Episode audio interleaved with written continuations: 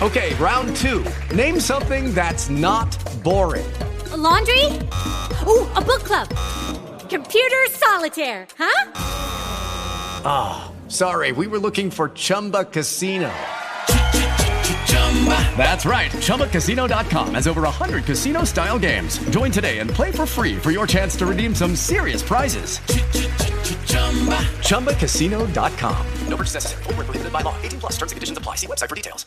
Pues vamos a empezar. Buenas para todos. Están en su podcast Maestros y Metaleros. ¿Cómo estás, César? ¿Qué tal? Buenas tardes. Les habla César Villanueva, alias el Sensei. Estamos aquí reunidos para platicar de las siguientes preguntas y sus respuestas. Gracias. Hola, ¿qué tal a todos? Este, un saludo desde Guanajuato, Guanajuato caluroso, como decía César hace un instante que nos cortaron el micrófono. Eh, saludos a todos, eh, gracias por estarnos escuchando y pues esperemos que la charla de hoy también sea agradable para todos ustedes. Pues bueno, para darle título a esto, pues es la segunda parte de respuestas a las preguntas. Tenemos un buen de preguntas que, que nos hicieron llegar, pero las vamos a ir dosificando. En esta ocasión nos vamos a ir así con la parte 1 y parte 2 pegaditas, tal vez la 3 salga ahí separada de la 4, pero pues ahí le vamos a, a, dar este seguimiento a esto. Nos siguen mandando algunas personas sugerencias. Recuerden, esperamos sus sugerencias al correo de maestros y metaleros gmail.com. Ahí andamos. Este, se leen los, los correos. Esperemos que, que nos compartan con, con, personas que sepan que, que les gusta esto del, del metal, del rock y sobre todo que este, nos sigan ahí por favor, denle que, que son nuestros fans, denle suscribir para que les estén llegando las alertas cuando estemos subiendo los, los audios. Y vamos a estar tratando de que, de que los audios sean semanales, ahorita por cuestiones de trabajo pues andábamos fuera algunos de nosotros, entonces este, no se pudo no se pudo grabar el viernes pasado, estamos en viernes, procuramos hacerlo en este, en este día. Y eh, pues vamos a, a, darle a esto, que son otras 10 preguntas y a ver qué tal nos va. Quiero mandar un saludo y agradecer a la sugerencia que nos hizo la licenciada Indira Montserrat, que más al final voy a comentar el grupo, un grupo que vale la pena, un grupo nuevo que yo no conocía, pero está muy bien. Y nos vamos con la pregunta número 11 y nos dice, para ustedes como vocalistas, ¿quién es mejor? ¿Ozzy Osbourne o James Ronnie Dio? Uh, Empieza. Empiezo. eh, en Black Sabbath okay. considero que brilló más este Ozzy Osbourne en los primeros álbumes.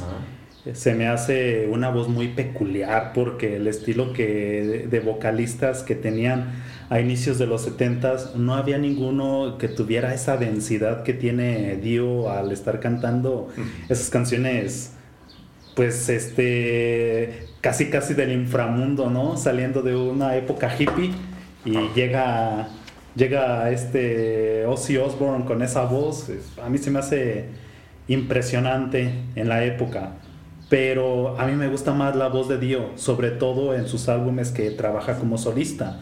En ellos destaco la canción de Holy Diver, eh, Rainbow in the Dark. Cuando, los, cuando canta en vivo, es tremenda la voz que, que tiene Dio. Okay. Pero pues en Black Sabbath considero que Ozzy. Y como vocalista a mí me gusta mucho la voz de Dio. Estás, estás en, el, en, el, en el Team Dio en vivo, pero en el disco Ozzy. Ajá, y considero que Dio no cantaría igual, no, can no le daría ese, ese estilo, ese estilo, ese, esa gracia a las canciones de Black Sabbath. Si Dio hubiera empezado en Black Sabbath, no hubiera quedado, no hubiera sido lo mismo, no oh, quedaba igual. O sea, necesita más una referencia de, de Ozzy a, a, en el pasado Ajá. para que su voz se note realmente como es. Sí. Ok. Aparte, eres del, del club de los seguidores del creador de la señal metalera, porque él dice que le aprendió a, a su abuelita que su abuelita hacía esas señas cuando iba en la calle porque la abuelita decía es el remedio contra el mal de ojo y que este, le iba haciendo a todo el mundo que se le quedaba viendo feo, le hacía sus cuernitos Y dijo, ahora le está bien chido tu protección, déjame lo uso en el concierto, pero él lo usó no tanto para la protección, sino más bien así como que, bien, está, está saliendo muy bien este concierto, entonces...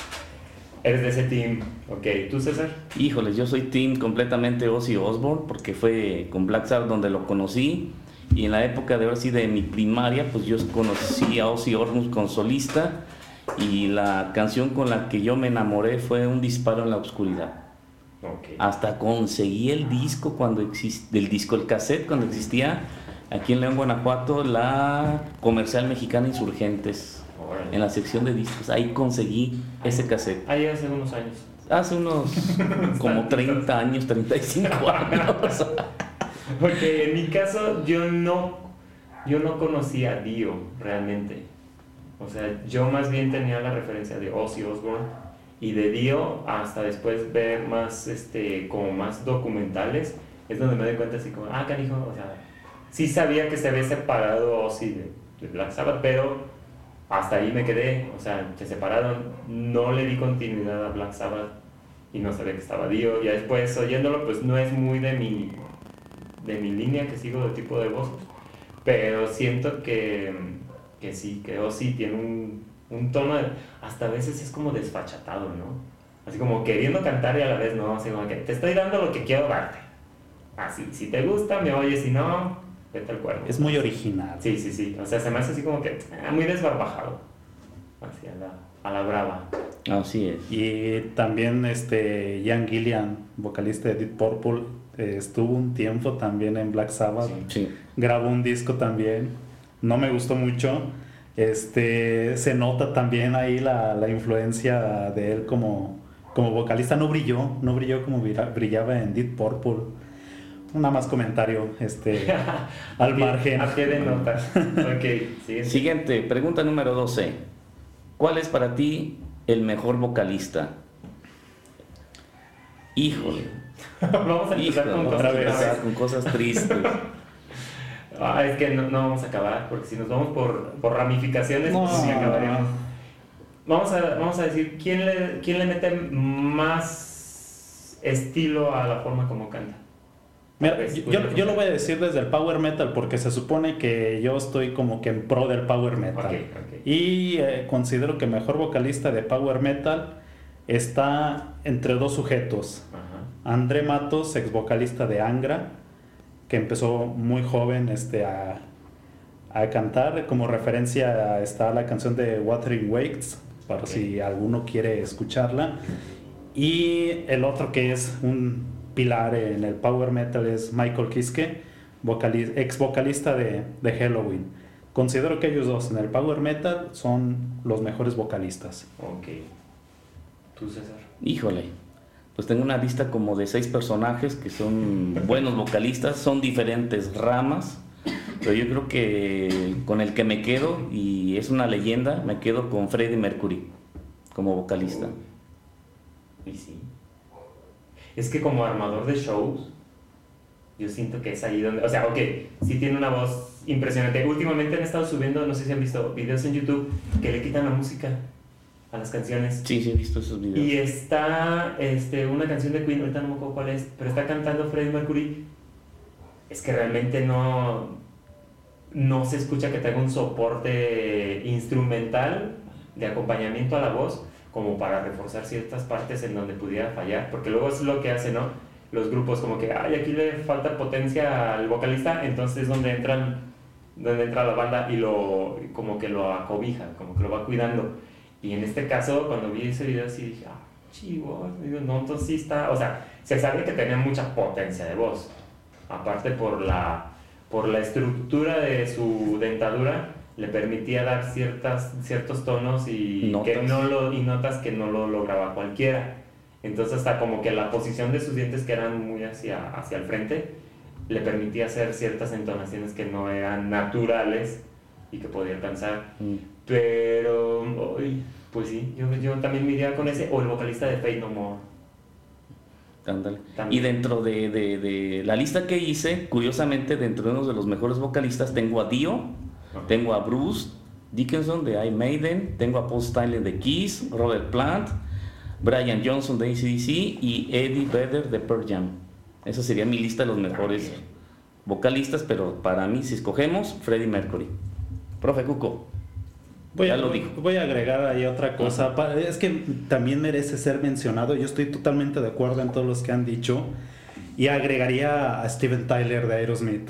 Ah, Él sí. tiene un vocerrón que ha conservado todavía hasta la actualidad. Pero en los primeros discos se ve distinto. Sí, canta diferente Canta y la trabajó, tra- como que trabajó la voz y en una ocasión vi un video en el que estaban deconstruyendo una canción de Aerosmith, era la de Crying, Ajá. y hay un momento en la canción de Crying que grita Ujú. y llega a un tono que dicen, esto es inhumano. Alcanzó un tono impresionante. Ahorita que decía la estructura de Freddie Mercury, digo, pues yo creo que los bocones tienen esa habilidad. Mick Jagger hay que agregarlo ahí. es probable. Pero fíjate que este, en el caso del vocalista de No More, que es Michael Payton, Ajá. Eh, hay una, una historia que de hecho hasta está corroborada, que la maestra de canto de Michael Payton cuando era joven, que le dijo, no inventes, tú alcanzas rangos o súper bajos o súper altos, Altos. que es muy raro encontrarlo en un cantante, porque luego, luego los, los estandarizan en ciertos tonos, que si es barítono, que es soprano, todo eso. Y este cuate puede alcanzar tonos muy altos y muy bajos. Entonces empecé así como que, ah, canijo, alcanza altos y bajos. Dije, ah, bien Farinelli. Entonces, ¿qué es lo que pasa? Si empiezas a investigar así en, en lo de música, pues descubres que a Farinelli lo castraron para que pudiera alcanzar tonos muy agudos. Entonces dices, ah, canijo, entonces este de forma natural alcanza esos tonos. Ahora, estructura bucal, e incluso hasta el largo del, del cuello tiene mucho que ver, ¿no? También para que puedan alcanzar la estructura, la- hasta incluso la forma del cráneo. Internamente hablando, todos los conductos que tenemos favorecen a que se escuche de una forma diferente, ¿no? Entonces, pulmones, todo, casi casi es como persinarse. De arriba abajo, de izquierda a derecha, eso es lo que te va a permitir que, que tengas mejor entonación o más potencia o menos Sí. potencia. Y si nos vamos a forma del cuello, pues también nos iremos al vocalista de Carnival Corpse, que Ah, tiene no. un que casi casi así como tiene la mandíbula tiene el cuello, entonces este Parece llanta de Volkswagen. Completo. Ok, siguiente pregunta. Siguiente pregunta, número 13. Riff más pegajoso. Walk de Pantera. Sencillo, práctico, súper pregnante. No hay persona que no haya escuchado Pantera que le empieces con, con esas tonadas que no sepa qué onda. Y ahorita que dije Walk, muchos luego luego empezaron con la tonada en su cabeza y no me van a dejar mentir. Sí. Back in Black de ACDC. También. Mega pegajoso, Sí, también muy sí, sí. sencillo. Generalmente los riffs sencillos son los que tienen esta cualidad de ser pegajosos. Pregnantes. Y entre ellos también podría estar Sweet of Mine, que también es muy, muy pegajoso, pero no es el mismo tipo de, de No. riff. No, porque el riff de Sweet Child of Mine es muy de entrada. Ajá. El que te acuerdas más es el del principio. Back Porque ya la mitad de la canción trae, trae su, su solo ahí, como toda canción de Guns N' Roses que hace lucir a, a Slash. Pero te acuerdas del principio y ya mucho de la parte del medio no es tanto tan. Llamativa. Ajá, exactamente. Sí. ¿Cuál vas? Y yo, yo tengo un empate en dos. Smoke, ¿qué? Smoke in the Water de Deep People. Porque yo crecí escuchando esa música, eran los años 70 Ok. y ya ochenteras lo empato con Beat It de Michael Jackson. También. Pues sí. Tú con- escuchas eso y sabes quién es ¿Quién es? inmediatamente. No te necesitas ni pasar un segundo y ya sabes que es Michael Jackson con esa canción. Ok. Y dato curioso de Smoke on the Water, eh, Richie Blackmore eh, al componer ese, ese riff dice que lo hizo invirtiendo la quinta sinfonía de Beethoven. Ah, sí que es Si lo revés. hacemos al Sí revés, es justamente eh, esa sinfonía La de. Beethoven. Es que yo creo que en parte, como antes eran menos grupos, Y menos era- tecnología. eh, Sí, menos tecnología era como una parte como tratar de inventar más, o sea, ser más original. ¿Por qué? Porque eran tan poquitos que sabías exactamente cuáles eran esos grupos. Por decir, cinco grupos famosos y trataban de sobresalir más, así como, ¿cómo le hago para sobresalir? Y entonces buscaban más la originalidad. y hacía que inventaran y que crearan más cosas que ahorita vemos, ahorita lo pensamos y decimos, ah, canijo, está bien. Ahorita hay demasiado. Ahorita hay ¿Cómo demasiadas bandas que a veces caen en lo mismo y, y realmente como que no sale ese despunte, por así decirlo, como para sobresalir, pero bueno, la ventaja es de que ya tenemos variedad para escuchar. Eso sí. Ok, Siguiente. Pregunta número 14. ¿Nirvana o Foo Fighter? Chetos. Cuco, empieza. A mí me gusta mucho Foo Fighters. El álbum Your Honor, Ujú. eh, considero que tiene canciones muy sobresalientes. Me gusta el estilo de Foo Fighters. Ok. Nirvana apenas lo estoy escuchando. Ahora que mi hijo está escuchando música, él empezó con Nirvana Ujú. y escucha Nirvana y digo, no, pues sí está interesante porque yo no lo escuchaba. Ok. Apenas tuve esa apertura, pero a Foo Fighters yo ya lo escuchaba desde antes. Ok. Este, considero a Dave Grohl eh, un genio de la música también que hace lo que quiere, como quiere, cuando quiere y lo hace muy bien. Muy bien. ¿Tú, César? Pues también soy equipo Foo Fire, que realmente a mí me tocó vivir este momento de Nirvana cuando sacó su máxima obra, la que huele a espíritu de adolescente, pero a mí no me gustó en su momento. Mucha gente ama esa canción, pero a mí, yo la detesto, la aborrezco. Se me hace mejor canción Lithium, de ese mismo álbum, Ok. que con la que se dieron a conocer. Pero Foo Fighters le dio un giro de su música más divertida, más rítmica, más alegre, no tan deprimente como Nirvana. Ajá. Y yo me voy por Foo Fighters. Ahora, yo los, yo los separé, ¿sí? Como Nirvana como por base, porque ahí le sentó la base a Dave Grohl para, para Foo Fighters, y Foo Fighters como evolución de Nirvana. Yo siento que si hubieran continuado, o sea, si hubieran continuado, ¿qué es lo que hubiera pasado? Tal vez no hubiera llegado a ser tan, tan alegre la música, pero sí hubiera sido como un paso evolutivo necesario a porque no se podría quedar por decir tan deprimente porque incluso The Cure no tiene todas sus rolas tan deprimentes tiene unas ahí medio hasta tiene canciones de amor. Sí, ¿sí? obscuras si quieres pero canciones de amor. Pero qué es lo que sucede Ah, incluso el disco de Bleach que es menos conocido que Nevermind que es el super popular de Nirvana en el de Bleach hay canciones muy chidas y hasta más, más poderosas que incluso que dentro del, del Nevermind pero en Foo Fighters sí fue así como que la liberación de Dave Grohl. Como que dijo, ok, ya no está nuestro, nuestra parte creativa, ahora voy yo. Se echó el, el compromiso de seguir manteniendo fans y yo siento que muchos de los fans de Nirvana se se fueron a Foo Fighters. Sí. Así es. siguiente, ¿Cuál es el mejor bajista? Ahí es donde... Esas preguntas... de- Yo también tengo una lista de tres, ya lo comentábamos, y son tres géneros completamente distintos, épocas distintas. Ok, a ver. Bueno, para mí uno de los mejores bajistas sería Paul McCartney, pero le tocó un determinado momento de la historia. El otro, Gib Lee de Rush, también muy buen bajista canadiense. No soy muy fanático de su música, pero es buen bajista.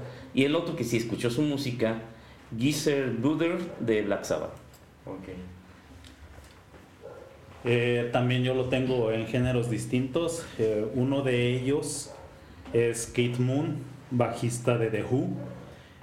Otro, otro bajista sobresaliente es Mike Porcaro de Toto.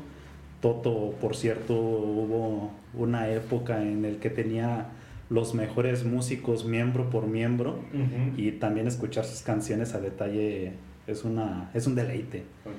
Y añadiría también a Marcus Grobskov, eh, bajista de Halloween.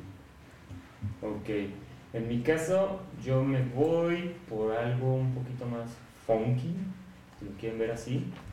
Es este Les Claypool de Primus, vocalista y bajista. Y siento que desde el primer disco experimenta muchísimo con el sonido del bajo. Desde meter distorsionadores, de las cuerdas flapeadas, estarlas golpeando, eh, la afinación, incluso se oye sucio a veces las cuerdas Hace ratito comentaba Cuco que se escuchan las cuerdas hasta como Flojas. flojas. Entonces esa parte de experimentar un poquito es, es donde siento que enriquece mucho. Y que pudiera ser que Flea de los Red Chili Peppers está más o menos como a la par de él, pero yo siento que experimenta muchísimo más este Les que, que Flea. Y ahí es donde, donde pudiéramos tener una cierta batalla en cuanto a ver quién flapea más chido el, el bajo, pero por ahí está. Y uno yo siento que pudiera ser una parte evolutiva, también hace ratito platicábamos, que era con Finley, el, el bajista de Korn, que es de los, de los que se pudiera decir pocos que siguen manteniendo la, la idea de flapear el, bajo y también experimenta muchísimo en esta parte. Entonces, este, pues yo siento que por ahí esos, esos pudieran funcionar, que están también muy este, separados porque son géneros muy distintos. Y como comentario extra, profe Cuco se hizo su tarea, me recomendó que escuchara un disco de Who, me dijo que escuchara el de What's Next. What's next? Y dentro de esas, yo hace mucho me gustaba, me gusta una canción y no sabía quién era hasta que la escuché. La canción es Behind Blue Eyes, Behind Blue Eyes. que después hizo el cover, Cover, el de Limp Bizkit. de Limp Bizkit. Fred Doors, Sí, el de... como dato Next? adicional, sí hice su tarea. Es muy buen disco, es buen disco el de Who's Next. Pero sí, a ver, pregunta. Pregunta número 10 y... No cierto, 16. Mejor letra de canción. Ay, no. La mejor letra. Y yo de vuelta me voy a ir por el lado... Te voy a interrumpir. Interrúmpame, maestro. Safo, yo no contesto esa. Soy malísimo para las letras de las canciones. Me cuesta mucho trabajo saber qué es lo que dicen las canciones. Incluso 30 años después me vengo a enterar de que decía una canción que escuché hace mucho y que la sigo escuchando y en mi cabeza no capto las letras. Me cuesta mucho trabajo. Como me fijo mucho en la batería, por lo mismo de que aprendí a tocarla de oído, me empecé a descartar la voz y a fijarme mucho en los instrumentos. Entonces me cuesta muchísimo trabajo. Para las letras, incluso en español, luego le pregunto a mi esposa, oye, ¿qué dice aquí? Porque de verdad me cuesta mucho trabajo entenderles, no es No. payasada, o sea, y luego si ha habido quien me dice, ay, ni que fuera para... No, en serio, o sea, sí me cuesta mucho trabajo. Entonces, realmente, para saber, luego cuando me dicen, ay, ¿qué dice la canción? Pues la verdad nunca me fijo en las letras. Entonces, así es que yo, me- por descarte, me, me abro en esta pregunta. Ok. Bueno, pues yo me voy por una canción también de los ochentas Ok. de mi papá Ozzy Osbourne que no me adoptó la vez que lo fui a ver en su gira de 13 y le gritaba adóptame y no me adoptó. La canción es Crazy Train. Crazy ¿Por qué?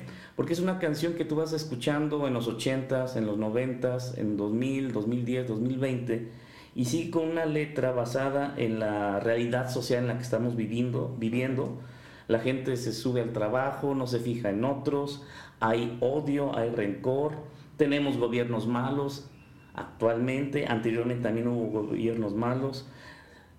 Esto lo engloba con la loquera personal de cada persona, así una Sí. loquera, y en la actualidad en el mundo aún tenemos guerras y la letra sigue estando muy actual en diferentes ocasiones, diferentes épocas de que ha evolucionado esto de la música Y de las sociedades. Crazy Train, ok. Y súbete a este tren loco. Pues sí, lo cíclico. El, como dicen, este, ¿trabajas para vivir o vives para trabajar? Exacto. Ok. Cuco. Las letras también ha sido algo difícil para mí. Ok. Eh, yo, por otra parte, me perdía en las guitarras, pero también al estar escuchando las canciones, luego como que digo, ah, pues me, me, inter- me intriga este, saber qué quiere decir esta letra, sobre todo cuando están en inglés. Ujú. En español yo siempre consideré que Saúl Hernández era un buen compositor en, en Caifanes, las letras de Caifanes me agradan, pero pues en el heavy metal empecé a buscar las letras de Elven King y una de las canciones que me gusta mucho se llama Romance and Warat, que significa romance e ira.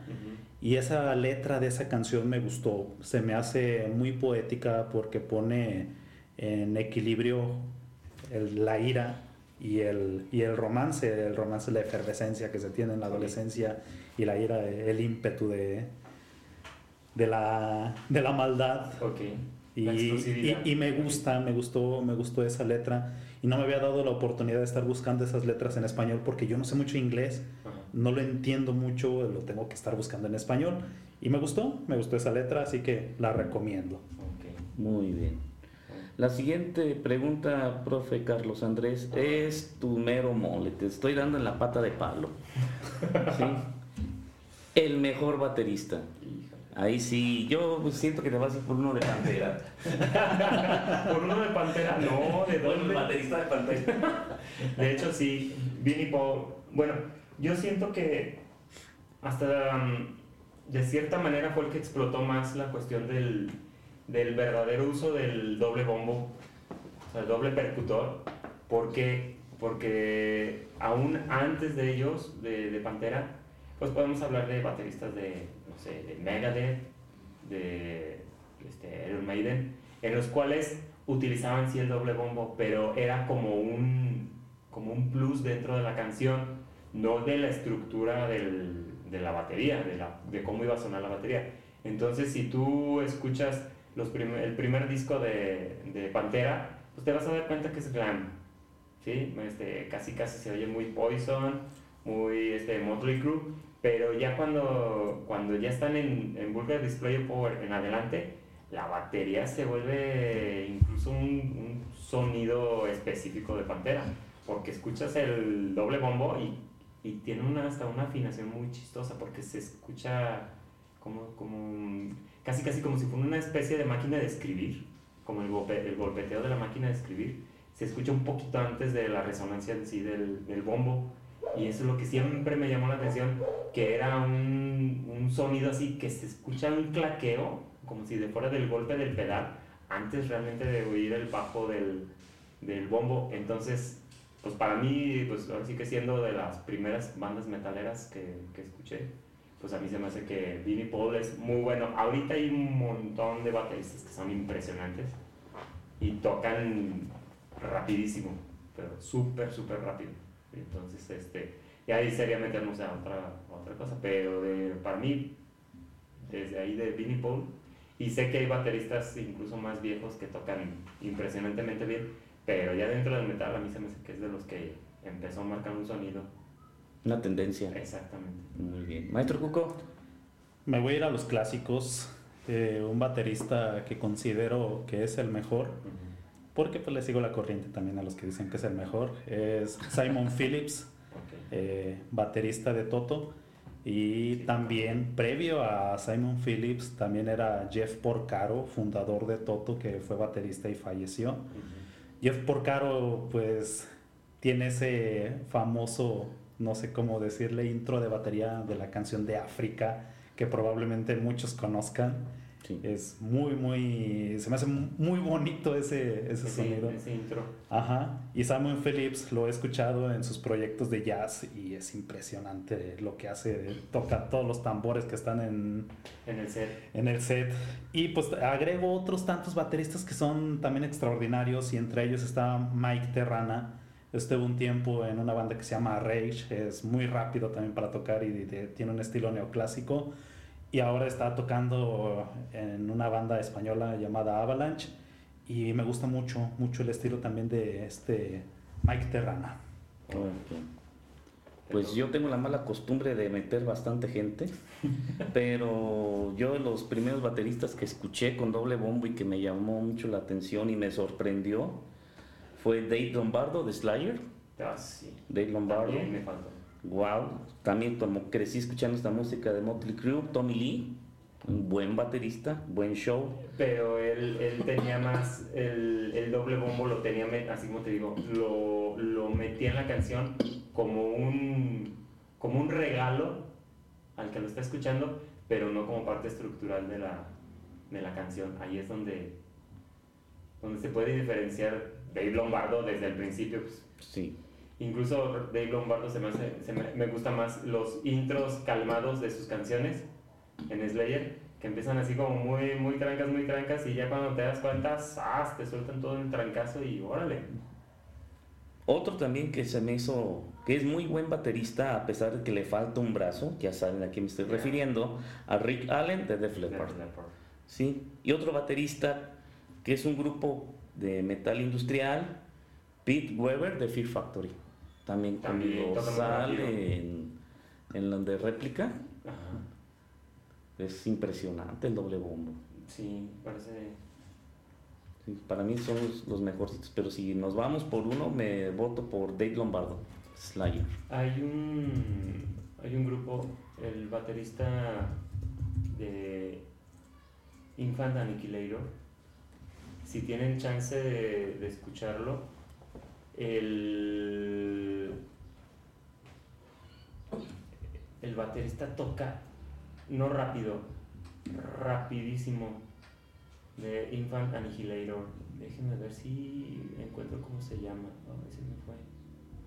Pero ese me hace uno ahorita de los más de los más nuevos es de los de los que toca más completo y más rápido de, de ahorita. Se llama Aaron Kitcher y toca bien rápido.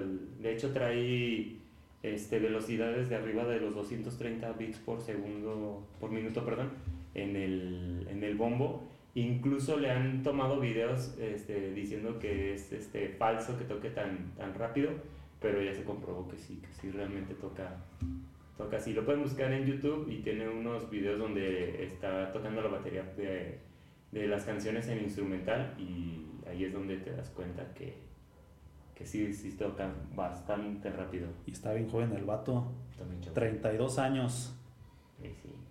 Y Tiene, tiene mucho potencial todavía. A pesar, a pesar de que es este mm, tan rápido la forma que, en que toca, eh, este, no se vicia el sonido de su batería. O sea, no se empalman los toms y no se empalma el bombo de piso y todo. Entonces ahí está muy completo. ¿Qué sigue? Siguiente pregunta. Siguiente pregunta. Pregunta número 18. ¿Has estado en un mosh? Ah, desde fuera. Desde fuera. Sí, en el mero mero mosh no, pero sí desde fuera. En el concierto que les comenté en episodios anteriores, ah, En la Animal y Transmetal en la, en la Isabel. arena de lucha libre Isabel. Sí, pero e- esa vez fue impresionante el, el mosh porque hubo un chavo que se subió a la estructura de las luces y desde ahí arriba se aventó. Y Se llegó hasta el suelo. Ah, no, no, no, sí lo, sí lo agarraron, sí, fue solidaria la gente en el esfuerzo del chavo por subirse y aventarse. Tampoco fue tan extraordinariamente alto, estamos hablando de que tal vez si tenías a 2 metros 15 el tapanco de donde estaba tocando Animal, ah, más un metro 80 que pudiera tener el vocalista, entonces estamos hablando de que se subió un metro un poquito más arriba, entonces estamos hablando de unos 4 metros por ahí así. 4 o 5 metros, y desde ahí se aventó. Entonces, si le restamos ahí un poquito, se aventó unos 3 metros fácil, libre. O salí así y dije, ah, memorable. Y ahora que lo pienso, pues fue memorable porque estamos hablando de que fue en la arena Isabel donde se practicaba la lucha libre, donde había eventos de lucha libre. Entonces salió volando el chavo así bien, luchísticamente hablando. Tú sí, no digas que no, César, así es que ya. Ya me descubriste. Pero iba a platicarlo de manera chusca. Profe, Sí, oh, mira, da- dame- da- que me dé la palabra para que lo concluya de forma épica. No, Yo no, yo no, ya les comentaba, este, nada más he estado en esos círculos suaves de caifanes, el Aragán y cosas sencillas en las que no hay agresividad. Ok. pues era una. Era un verano, una noche de verano. Una noche. No, era de diciembre, ya era, de- ya era de diciembre, porque me tocó ir a ver a. La primera vez que se hizo el No Fest en Ajá. Foro Pegaso en Toluca en el 2016. Ok. donde vi a Megadeth por segunda vez, este, Lambs of God, Him, El Niño, eh, Trivium Ajá. y pues vi completamente a Slipknot. Ok. Entonces ya cuando estaba pues, el, en pleno concierto, Ajá. pues yo con mis primos, mi amigo, nos fuimos a una zona en que veíamos, alcanzamos a ver bien el escenario y lo que no alcanzamos a ver teníamos la pantalla gigante. Pero por estarme fijando en la pantalla y en el escenario, yo no me metí al mosh, sino de manera libre. El mosh se fue encima de mí, De- me agarró de torbellino y por allá me arrojó. De manera autócrata. Ajá, y deliberada entré al mosh Ajá. y me di una san rajada en la rodilla porque exactamente caí, como es también pista de carros y hay pasto, pues caí exactamente en el asfalto y fue una tremenda rajada aquí en la rodilla izquierda. Pues ahí sí ya me enojé porque me acaba de comprar una bebida espirituosa ah, que estaban caras y no, también. Ah, y me tiraron mi bebida y me enojé y ahí sí entré, le tiré dos, tres madrazos y madres otra vez al suelo y ya llegaron por mí, me sacaron. Oye, Pero si hubiera sido partido de fútbol, le hubieran sacado amarilla o roja al, al mosh que, que te jaló. No, será roja en automático. Sí, Y suspensión, dos partidos. Fue por la espalda el ataque. Sí, hasta una pañoleta que traía cambió de dueño. Sepa dónde quedó. Ok. Sí, estuvo, estuvo brutal ese. Ok, siguiente. Siguiente pregunta. ¿Has ido a un concierto? Pues ya, aquí. En mi caso, Vanilla Ice, ahí en el Estadio de la Martinica en León, y el de Animal. Hasta ahí. No sé. Otra vez dejamos cerrar de forma épica, César. Yo he ido a muy pocos. Muy poco. Coda, Rata Blanca, Mago de Oz. Ok. Bueno, pues si la memoria no me falla, que por lo regular sí. Tres en la concha acústica en León, Guanajuato, en Tombet, Samael, Benediction. En la arena de lucha libre, el Tri, del Tri, ¿no? ¿Este ¿Cómo se llama? Transmetal, Animal, y creo que estuvo. Ahí anduvimos entonces. Ajá, ahí anduvimos. Y, estuvo también de Death Metal Impaled Nazarene. Ahí nos, nos tocó. Oh. Me tocó verlos ahí. En Guanajuato me tocó ver a los Pablito Honey, a Radiohead. En Guadalajara me tocó ver a los Red Hot Chili Peppers en el, la Plaza de Todos Nuevo Progreso. Y el primer concierto así impresionante que fui, que yo era aquí pueblerino, los de la Ciudad de México nos dicen provincianos. Eh, me tocó ver en la gira de Psycho Circus en 1999 a Kiss. Y llevó un escenario donde traía tercera dimensión y entras al concierto y te daban tus lentes 3D y las pantallas impresionantes. Y todos nos preguntábamos quién iba a ser el que iba a abrir el concierto. Y ahí fue donde encontré por primera vez, vi en vivo, que jamás los había escuchado en radio ni visto algún video, Ramstein. Abre Ramstein aquí y todos, ah, impresionantes, cuando iban pintados todos completos de color plateado. Sí, entonces ahí, órale, ahí fue una... pirotecnia. Pirotecnia, fuego, eh, dildos, no sé. Oye, pero creo que en ese concierto, así, cuando traían de abridores a, a Ramstein, en, los de Kiss, creo que fue cuando llegué a escuchar alguna vez, que fue cuando dijeron, ah, la regamos que porque hasta muchos pasó Ramstein y después dijeron, ¿sabes qué? Estos cuates ya dejaron la vara bien alta, vámonos. Y creo que hasta gente que ya había visto Kiss antes se empezó a salir porque dijeron, no, no manches, estos de Ramstein están bien locos, estuvo bien chido el concierto. Y empezó Kiss y dijeron, no, está bien, bien tranquilo. Pues realmente los que se quedaron de Kiss fue gente muy fan, de Kiss, pero Ramstein solito pudo por el show. ¿sí? Después ya me tocó ver a, a, a Megadeth con que le abrió a Black Sabbath en la gira 13. He visto a Metallica dos veces, uno en Palacio de los Deportes, otro en Foro Sol. He visto dos veces a Korn. Me tocó ver a Linkin Park cuando tenía andaba con su primer disco de Theory, Hybrid Theory.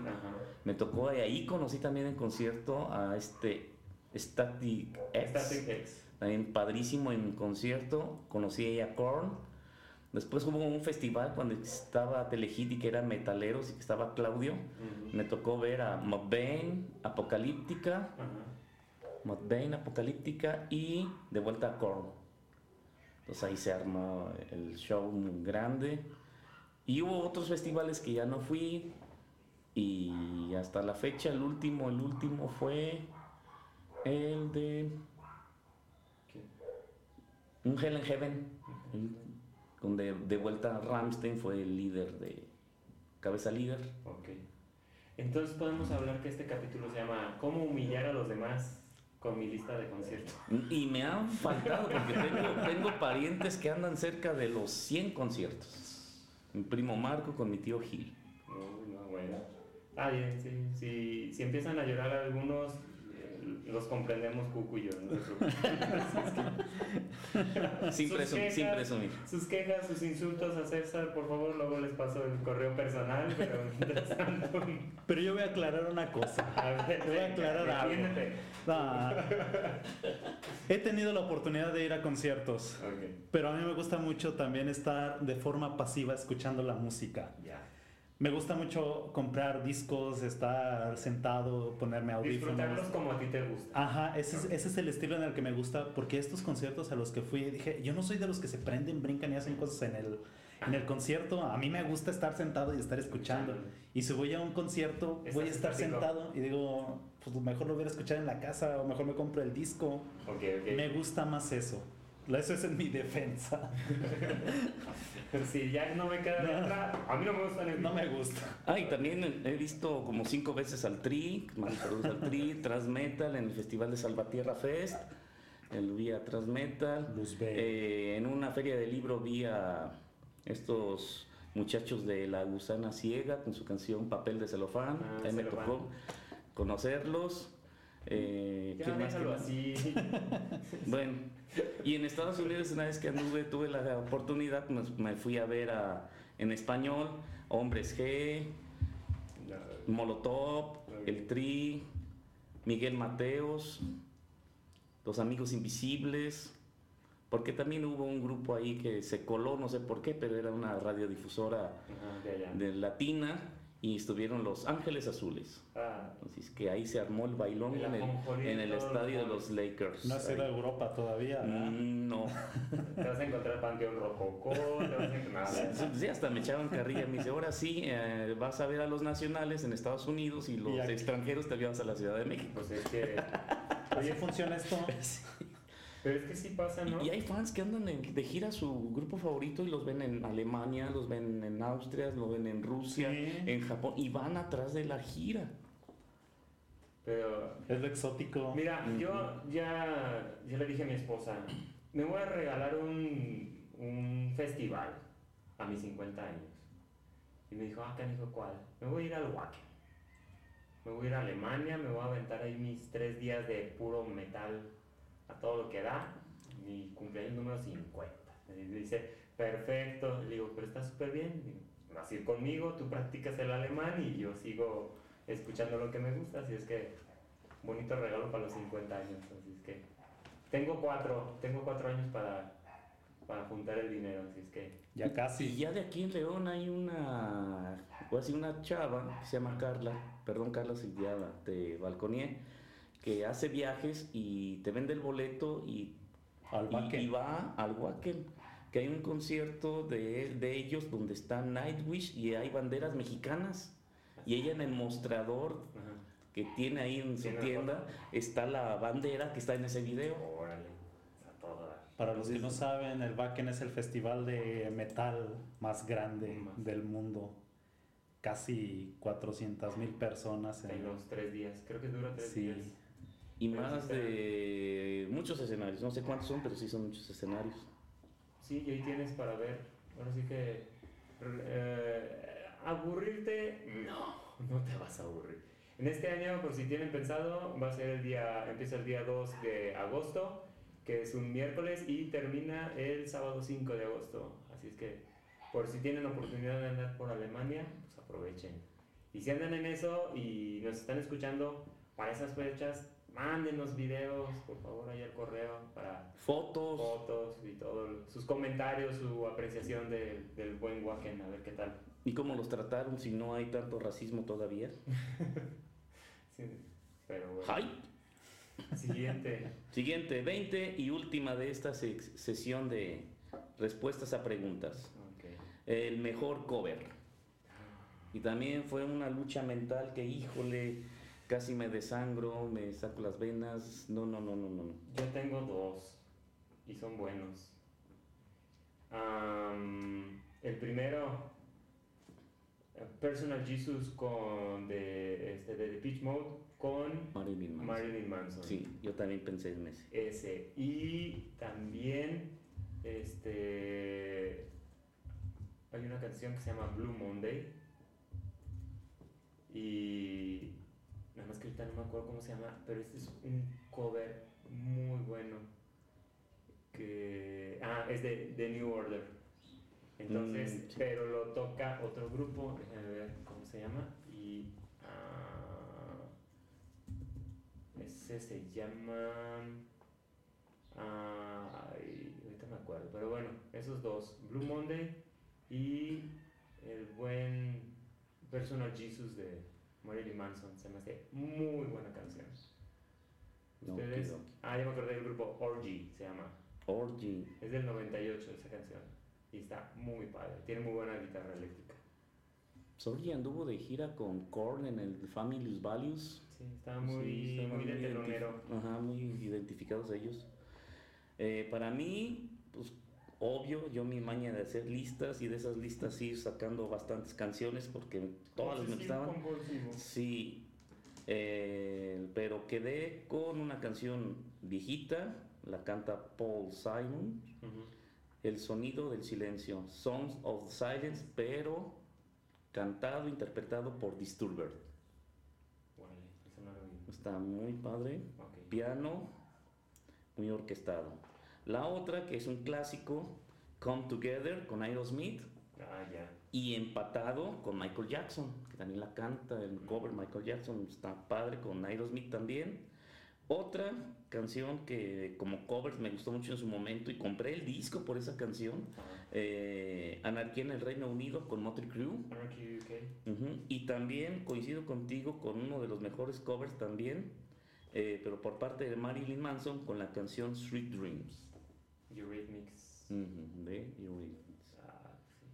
Sweet Dreams. Yo coincido con una de las canciones que dijiste, Ajá. de Sound of the Silence de Disturbed, eh, muy buena, es- está Entonces, tú- Tremenda. ahora tú te llevas tarea. tremenda la canción. Escúchala. te llevas tarea. No, es que no tiene batería. Es que sabes que no, pero Sí, antes sí escuchaba, antes sí escuchaba Disturbed, ya después les perdí mucho el gusto.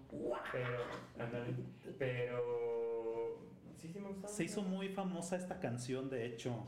Sí, este, date la oportunidad. Y la que yo tenía preparada es la canción de Rhodes, de My Daging Bride.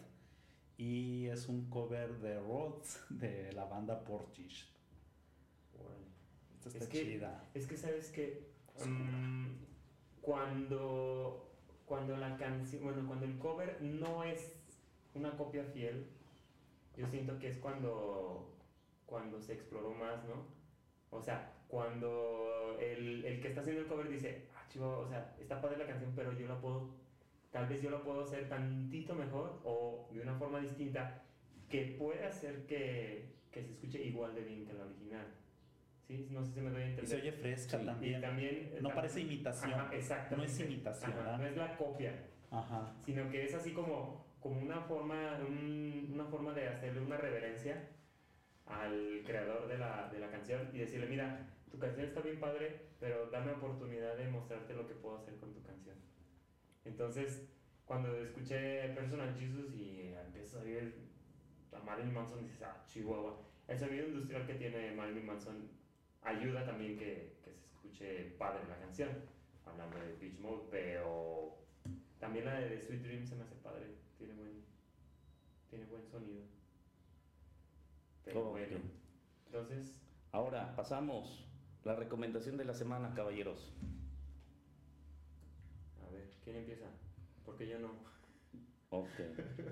La recomendación de la semana se la le agradezco a la licenciada Indira por mandarme información. Ya escuché este grupo, no, no sabía que existía.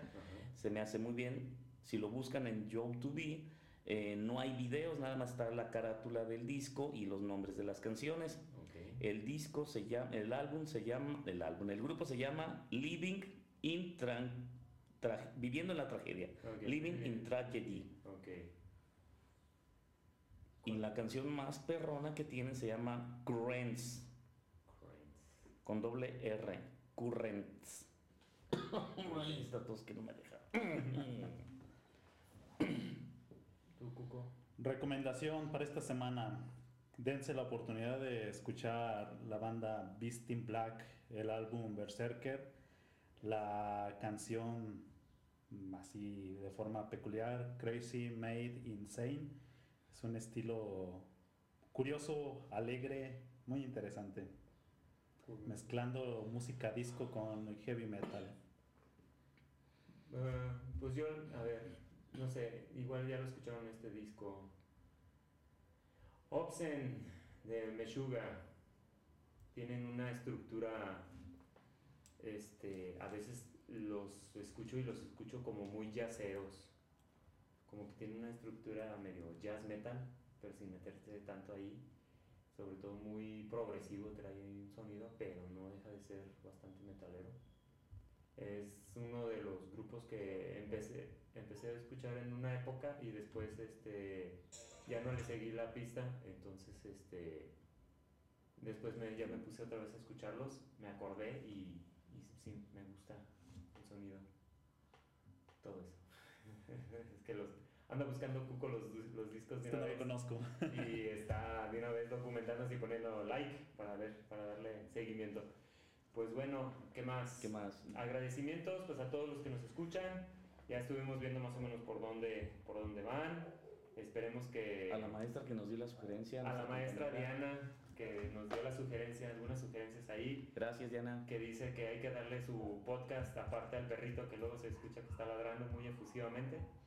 Pues desgraciadamente no lo podemos mandar a otra casa, lo tenemos aquí a un ladito donde grabamos, entonces este, pues no podemos hacer mucho por esta parte todavía. Eh, ¿Qué más? Agradecimientos aquí también a mis compañeros que estamos este, procurando hidratarnos de música nueva, tratando de, de, explorar a ver hasta dónde, hasta dónde llega nuestro gusto musical y sobre todo pues, a ustedes que nos escuchan, ya ahí vamos viendo que, que nos están descargando ya de diferentes lados, ya me fijé, ya andamos hasta por Australia. ¿Quién sabe quién haya sido el, el, el latino, mexicano o la persona que habla español que nos escuchó hasta allá? Entonces, este, esperamos que nos sigan y pues aquí vamos a seguirle dando. O, o algún australiano que conoce el español y se le hizo curioso escuchar. Exactamente. También. Que nos siga escuchando. que le sigamos pareciendo curiosos en esto. Eh, curiosos, no feos. Lo seguimos intentando, seguimos este, tratando de mejorar en esto. Así es que soportenos un ratito más en lo que mejora todo esto del audio y, y de nuestra producción.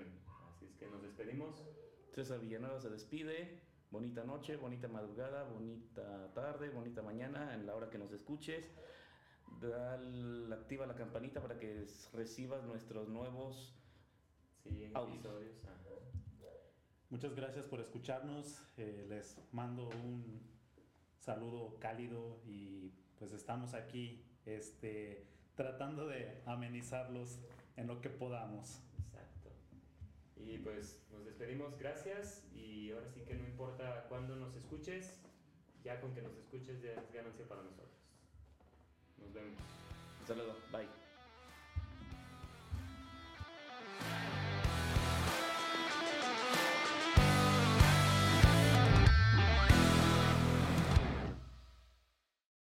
Hey guys, it is Ryan. I'm not sure if you know this about me, but I'm a bit of a fun fanatic when I can. I like to work, but I like fun too. It's a thing. And now the truth is out there. I can tell you about my favorite place to have fun Chumba Casino. They have hundreds of social casino style games to choose from, with new games released each week. You can play for free anytime, anywhere. And each day brings a new chance to collect daily bonuses. So join me in the fun. Sign up now at chumbacasino.com. No purchase necessary. Group. Void were prohibited by law. See terms and conditions. 18 plus.